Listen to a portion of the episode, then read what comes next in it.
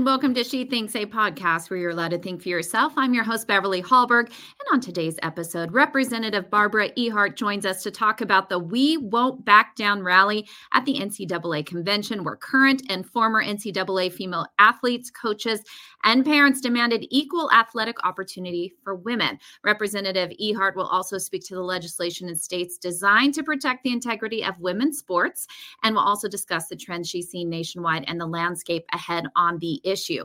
Representative Barbara Ehardt is a former 15-year career NCAA Division I women's basketball coach, former NCAA basketball player, and currently a member of the Idaho House of Representatives from the 33rd District.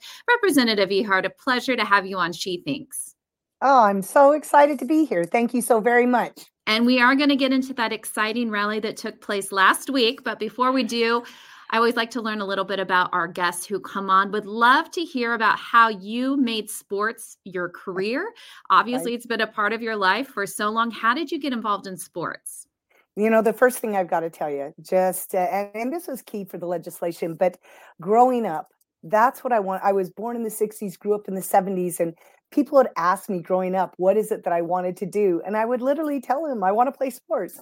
And I was literally told that's not what girls do. And so literally Title IX changed my life and gave me the opportunity to not just play in junior high and high school, but to go on and play collegiately, D1, which for me was incredibly important, and then to go on and coach for 15 years. So the gentleman for whom I played at Idaho State had asked me to follow him to UC Santa Barbara. So I was at UC Santa Barbara for like 7 years, and then BYU. Then back in the Pac-10, I have a hard time calling it the Pac-12. Well, now it's the Pac-2, but at Washington State, and then back to the Big West as the head coach at Cal State Fullerton. So it's been an awesome experience, and just really, coaching is different. That college coaching world is different, but it was incredibly gratifying and very rewarding, and really set the stage for the things that I've done with the legislation. And not all women make sports their career, but many of them do get scholarships and go on to pay for their college through being able to play in sports. And thinking about the women that you've coached, the women that you've played with over the years, what do you think the benefit has been for women to compete? Without a doubt, I believe that women benefit even more than men. We know that the benefits are vast. I have the opportunity to speak to that when I speak to various groups, but let me just share with you a number that to this day still hasn't changed. And it's a staggering number. 95% of female CEOs had sports in their background, many at the collegiate level. That's a number that doesn't even transcend, or, you know, you can't compare that on the men's side. But one of the greatest things I think we learn through sports, and I think it particularly helps us as women, is we learn conflict resolution. Now I'm all for all of our kids having the opportunity to compete in debate and speech and all of that. And that has value and purpose and helps give meaning to the lives of young people. But sports, when you think about it, you're not going to learn conflict resolution in choir like you're going to learn it on the basketball court, whether it's conflict resolution with your teammates, with your coaches, with the opposition, with the referees. You are constantly dealing with that. And what a huge preparatory experience when it comes to your future career, because you're really, when you think about the whole of our work, so much of it is based on conflict resolution. And so, but sports is also a means by which women in particular are able to gain confidence, and just the fact that we can do hard things. And I don't know, women, I believe women have always done hard things, but those hard things I don't believe were recognized and allowed them to go to the places 100 years ago that doing hard things and gaining that confidence and stepping out and forward, you know, on a court like their male counterparts, it presented different opportunities, in my opinion. So sports, in my opinion, is incredibly valuable. And let me just say, you had mentioned scholarships, and without a doubt, those opportunities we do not want men to take away from us. But I actually had been the huge advocate for that player number 12 or 15, the last player kept on the team, the last female player kept, because when we add men, boys, that's the player that's going to get cut. And right. those are the players. I mean, you know, those that are going to get a scholarship, they're still going to bet. Those are the players that are going to miss out on benefiting from the lessons learned through sport. I recognize they're not going on. They're barely going to hit the court. They're barely, you know, they may not make the team the following year if they're a junior, but the lessons they learn are so invaluable to their families, their future children, even the interconnection they'll have with their spouse, and certainly to their communities. So I hate to see that last player, number 12, lose her opportunity because of men or boys. And I think so many of us women are just surprised that this is what we're having to fight these days, fighting against men wanting to compete against women, and yeah. even sports organizations allowing that to happen. Do you remember where you were when you first heard that this was possible, that men would be competing with women, or you learned that they had? Where were you? And did you even think it was real when you heard it? Well, being in the sports world, when people started talking about gender identity, you know, there were the four words: sexual orientation, gender identity. And I myself, probably 15 years ago or more, basically said out loud and to friends, you know, this is going to transcend into college. I certainly wasn't thinking high school. What I was thinking about is that opportunistic male, since it's just gender identity, we didn't even think of it as it is today, that opportunistic male who would like to just get college paid for because college is so expensive. I said, you wait, they're going to be wanting to jump on the women's team, get college paid for, be a woman during practice, a man at night. And I mean, that was, you know, so I actually did entertain those ideas. But what really put it over the edge for me is in 2018, listening, watching, and I started posting very early on about what was happening in Connecticut. And that was really the driving force for my getting involved, just thinking after post after first, there was just Yearwood, then there's Miller, and they're taking just two male athletes are now winning everything. And they won in the course of 18 months, 15 state championships in Connecticut, and, you know, like took away 85 other opportunities. It was ridiculous. And I kept thinking, why doesn't somebody do something about that? And it was on an evening walk pondering. I wasn't even setting out to ponder that, and I couldn't get it out of my head. And it just overwhelmingly came to me and in my mind that I needed to do something about that. I was a lawmaker. I had the past credentials, the athletic credentials, having, you know, played and coached to do something like that. And that's what set me out on what took 2 years, almost 2 years, to get that done and to bring it forward. It wasn't an easy piece of legislation. I couldn't find anyone even to help, you know, and LSO, and here our LSO services weren't helping. They kept providing an out for the boys and the men. I'm like, no, they don't get to appeal this to anybody. They don't get to play. I was very adamant about that from the very beginning. Well, the legislation you're referring to is called the Fairness in Women's Sports Act. This is designed to protect opportunities for girls and women in sports, just like Title IX was designed to do. Yep. Can you give us a breakdown about which states have enacted this legislation, and are there any Absolutely. States that are currently looking at it? Oh, absolutely. I'd love to give you that breakdown, especially since I've had the great pleasure of being involved in so many of the states. We have currently, explain how we have this. We Sure. have 23 states that have actually enacted policies. Now, Ohio passed through both their House and their Senate. They passed the legislation to enact the policy. Unfortunately, their governor went ahead and vetoed it, and why he did that is beyond us. Nonetheless, he vetoed it, but the House has overridden him, and the Senate has the votes, and it's just a matter, I think that's coming up here pretty soon. So they will override, and so they will be the 24th state. On top of that, Alaska had their legislators, and their legislators were unable to enact this policy. So Alaska's State Board of Education enacted the policy for K through 12. We have had a few of our states as we've gone forward that only did K through 12.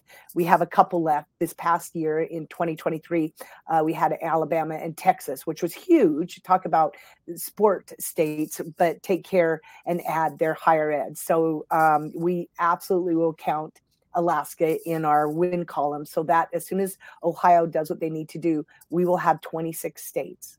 That's over half our states. Nope. Did I say 25 states? I'm so sorry. 25 states. That's half our states who will be on board in protecting opportunities for girls and women. And why shouldn't they? The other thing that's so unique about this This legislation, I say legislation, the entire idea polls across the nation at couple polls might be a little different, 75 to 80%. Those are huge numbers. That crosses all boundaries. That's men, women. That's Republican, Democrat, black, white, rich, poor. Basically, parents, grandparents, and everyone else do not want their daughters to have their opportunities taken away. This is an easy piece of legislation to support, to be quite honest. And it's not just only the opportunities, which of course is a major part. It's also a safety issue. More and more Absolutely. We're seeing how women have been injured. And I was hoping you could speak a little bit to that, because we do have, let's say, the NCAA that says, well, if we test for the testosterone and estrogen levels and whatever else they test for, that it's safe for men to compete with women. They're the same. What do you have to say about the biological differences, regardless of what type of hormones a man may be on? Why, in your opinion, can he never compete at a woman's level and always be at a male level? Well, let me see if I can hit this real quickly on a couple of levels. First, until this started to come up over the last couple of years, if you would have asked anybody at any time, stepping back 5, 10, 15, 20, 100 years ago, who would be stronger, faster, more apt to lift and carry larger amounts of weight, without a doubt, no one would have been confused. Everyone would have said that men were stronger, faster, better at certain things. And nobody would have thought even for a moment that women should be subjected to that. But of course, we've had some confusing times. But let me give you an example. There are those who would like to purport to say that if boys don't go through puberty, then all is well. If we stop that and we basically support subjecting and sterilizing our children, which is a bridge too far for me, then all is well. They should be able to compete with girls. But that is not the case. And I am telling you, having coached basketball, that means I run basketball camps and clinics, and I run leagues. And, where I work, I run leagues for the little kids. So that means kindergarten, first grade, second grade, third grade. That had been our niche. I cannot tell you how many times through the years I had, and that has been co-ed, but I cannot tell you how many times through the years there have been a group of parents who have some athletic daughters who ended up being athletic as they got older. And so they decided to put an all-girls team together. And that all-girls team then had to play basically against all-boys teams. And I am telling you, time after time, without an exception, these little girls playing against the boys were slower. They were more timid. The boys would grab the ball and go down the other end and score. They'd step in front and steal the ball. The girls would go to pivot. They'd knock them over. The girls would cry. I am not exaggerating this. This is what I do and what I'd run. I took a second grade all girls team. And in order to, because they could not compete against the second grade all boys, I had to move them all the way down to a kindergarten league for them to compete as all girls. So I have seen it firsthand that the stories that they purport to say that it's okay if they don't go through it. No, it's not okay at all. The differences are evident from the beginning. Boys are boys, girls are girls. And with that XY comes, generally speaking, for the most part, a different mentality, aggression, and as girls, we don't typically have that. So, but as we all get older and, the testosterone, and those things that make us different is you can't taking hormones, suppress it. None of that works. They've tried it at different places, and we've seen some of the results. I believe, as you well know, Peyton McNabb, who had experienced, being hit in the face by a boy in North Carolina, and I've met and spoken with her a number of times. She's not the same, right? And her life will possibly never be the same because she was subjected to that. And there's, it's almost like PTSD. Another person who is at the rally, which I know we're going to get to, and Paula Scanlon had shared this. Paula had experienced, on the side abuse and this, and she was subjected then to have to be in a locker room with a naked, as Riley Gaines would say, fully intact male. It's not. Sometimes we get into arguments of, how much testosterone and all that. What about just the right and wrong? But the NCAA, of course, likes to divert. The NCAA has a responsibility and used to care about that responsibility, but the NCAA has a responsibility to protect women. They do. And they have completely failed in that responsibility. And we are still hoping, and will continue to petition them that they will step up and do what is right. And it's not just the NCAA. You know, many of the corporations. I had shared with a few of our friends and new friends last week when we were at the rally.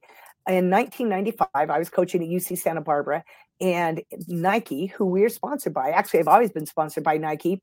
Nike did a groundbreaking ad, and you all can Google, and it's called "If You Let Me Play Sports." It's a 30-second ad, and what they do is they go through these little girls, 8, 9, 10, 11, 12 years old, and they're telling us, hey, if you let me play sports, these are the benefits that I will get as a girl if you let me play sports.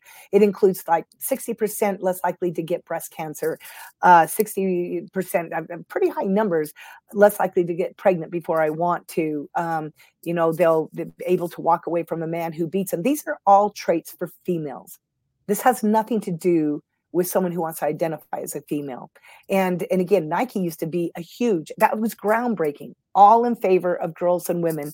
And they seem to also have lost their way, and they've forgotten the stance they used to take in supporting this. And it's shameful, really. It's shameful. And so it's now, because we're fighting this at the federal level, it's taken courageous states and state legislators and those and governors to step up and do what everybody else should have done. And I am so proud of all of these states and everyone who stepped forward to support women and girls as we should. It's incredibly important. And we're able to talk about it under sports, but it affects all facets of our lives. Correct. Well, I want to get to that rally. So the reason why this rally took place was the NCAA had a convention in Phoenix last week, and you decided to show up with other women's advocacy groups from across the political spectrum to try to get the NCAA to revoke its controversial transgender student athlete participation policy. Tell us a little bit about the rally. Who was there? And do you think any progress was made? Well, probably the most important person to have there was Riley Gaines. Let me quickly say something about Riley. What a blessing she's been to this movement.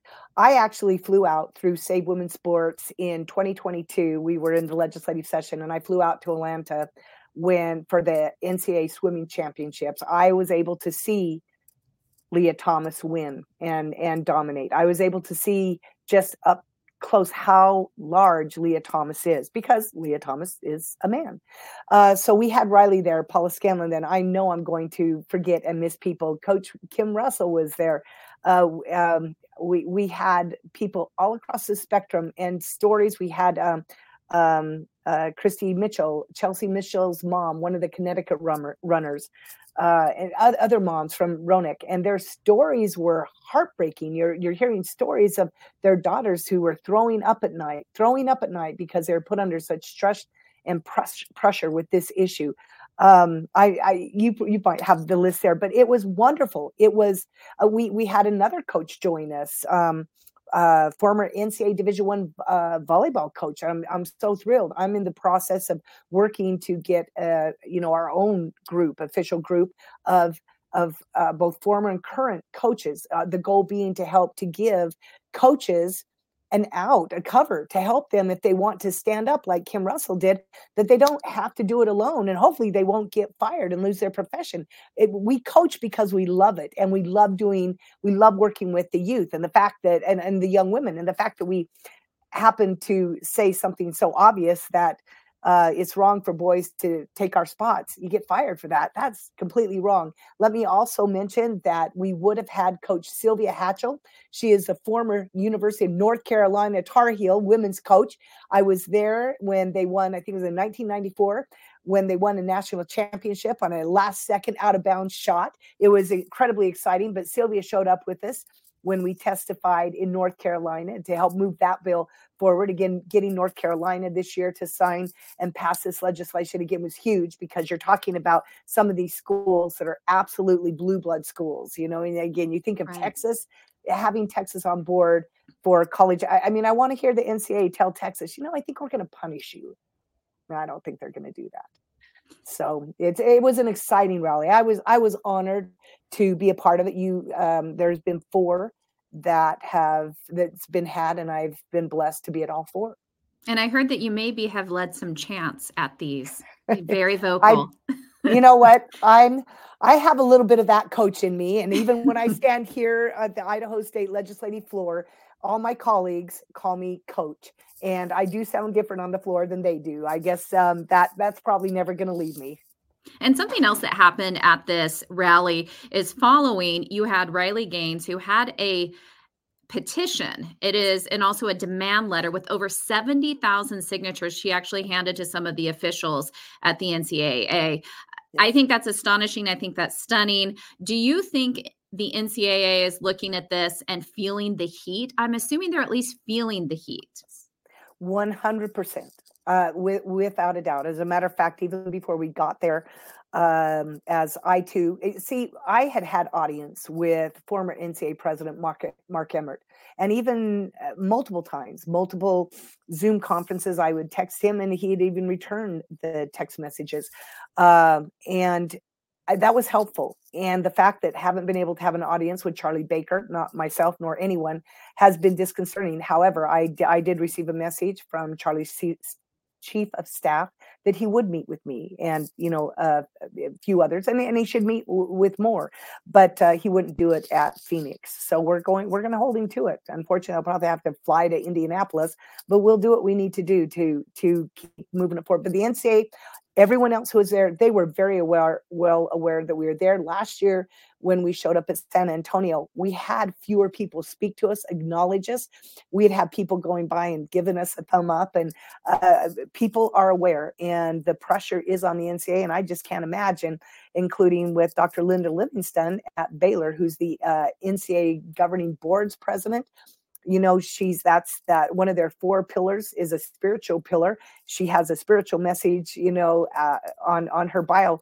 I cannot believe that somehow she would think from any perspective, including that this is right. And so, but what's nice is as we continue to gather these names and so many former coaches, which, certainly is very pleasing to me with the athletes. And I feel like we're giving them a reason and a great cover and opportunity to step forward and do the right thing. And we'll stand with them. And there are others who will stand with them. And I think also, as they understand that, we're not trying to punish them. We need them to step up so more aren't punished. And so just as we're looking at the lay of the land, I think it's encouraging to hear from you, to see all these signatures, to see a rally. I think that encouragement is needed because what we often hear in the news is just another sporting event, female sporting event, where you have a biological man competing against women and, of course, winning. Not surprising that the man is winning. Right. Where do you see things go? Is that the progress that you're making and other coaches and players, are you matching the speed at which we are seeing men allowed to compete against women? Well, first, excellent question. I believe that we are. And you know why I think we are? Because the ACLU and the GLAAD and some of these other, they have a lot of groups on the other side that push and really stick up for those men who want to identify as women.